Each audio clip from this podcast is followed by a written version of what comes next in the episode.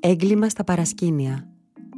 Υπάρχει ο κίνδυνος να χαθεί η δυναμική ενός απολύτως δικαίου κινήματος μέσα σε μια μηντιακή θολούρα ίντρικας, κουτσομπολιού και αναμονής του επόμενου μεγάλου ονόματος από το χώρο του θεάτρου και του θεάματος. Ένα κείμενο του Δημήτρη Πολιτάκη για το lifeo.gr Είναι τα podcast της Lifeo.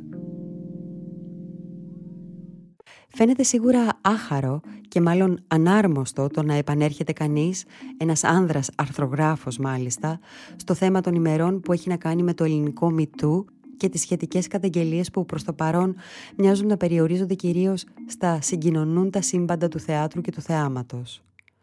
άσε που ενδέχεται να θεωρηθεί ότι ανήκει σε αυτό το μουλοχτό είδος του fake ευαίσθητου φεμινιστή που επιδιώκει να ρίξει γκόμενες, είδος που έχει θεργέψει μέσα στην πανδημία, εξ όσων μπορώ να καταλάβω, από τις διαμαρτυρίες που εκφράζουν δημόσια ή ιδιωτικά, φίλες και γνωστές για τις ψηφιακές παρενοχλήσεις που δέχονται μέσω μηνυμάτων από τους διάφορους πέφτουλες του lockdown.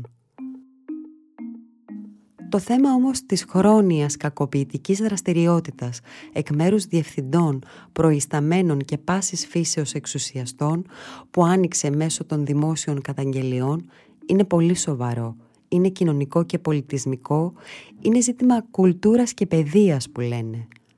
και κινδυνεύει να εκφυλιστεί σε εσωτερική υπόθεση ξεκατηνιάσματος και ξεκαθαρίσματος λογαριασμών του εγχώριου θεατροτηλεοπτικού συμπλέγματος με πρωταγωνιστές ομιλούσες κεφαλές που περιφέρονται στα πρωινομεσημεριανάδικα τα οποία έχουν το θράσος να εμφανίζονται ως προασπιστές της γυναικείας χειραφέτησης ενώ αποτελούν τον κατεξοχήν χώρο όπου ο ρόλος της γυναίκας συμπιέζεται και εξευτελίζεται συστηματικά και σε καθημερινή βάση. Εκτός από τον κίνδυνο να χαθεί η δυναμική ενός δίκαιου κινήματος μέσα σε μια μηντιακή θολούρα ίντρικας, κουτσομπολιού και αναμονής του επόμενου μεγάλου ονόματος, σαν να πρόκειται για σύριαλ ή μάλλον για reality που στείνει κλίμα έντασης για το επόμενο επεισόδιο, ο περιορισμός των καταγγελιών στο συγκεκριμένο χώρο ενισχύει τα αντικαλλιτεχνικά ένστικτα και τον αντιδιανομενισμό ενός κοινού που θέλει να πιστεύει ότι ο κόσμος της τέχνης και του θεάματος κυριαρχείται έτσι κι αλλιώς από περίεργα κυκλώματα, ανώσιες συναλλαγές, εκβιασμούς, γκρίζες ζώνες, όργια και ανομαλίες. Μπορεί στην Αμερική να ξεκινήσει η ιστορία από τον χώρο της κινηματογραφικής παραγωγής και της ευρύτερης showbiz,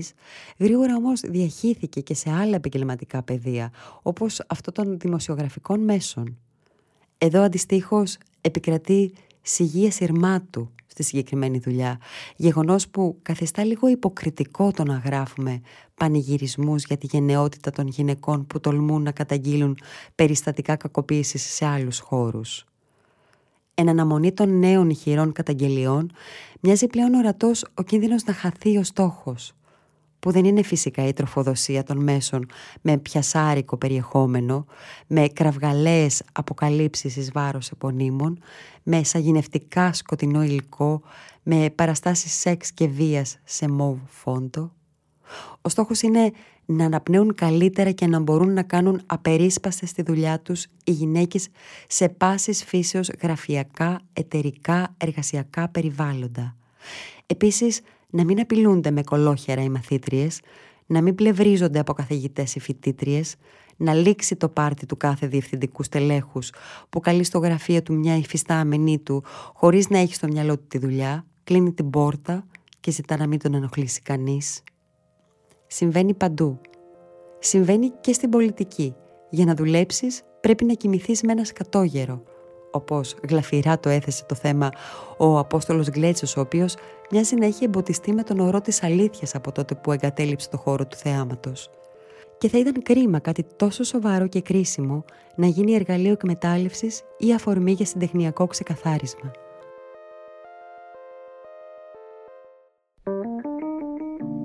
Είναι τα podcast της LiFO.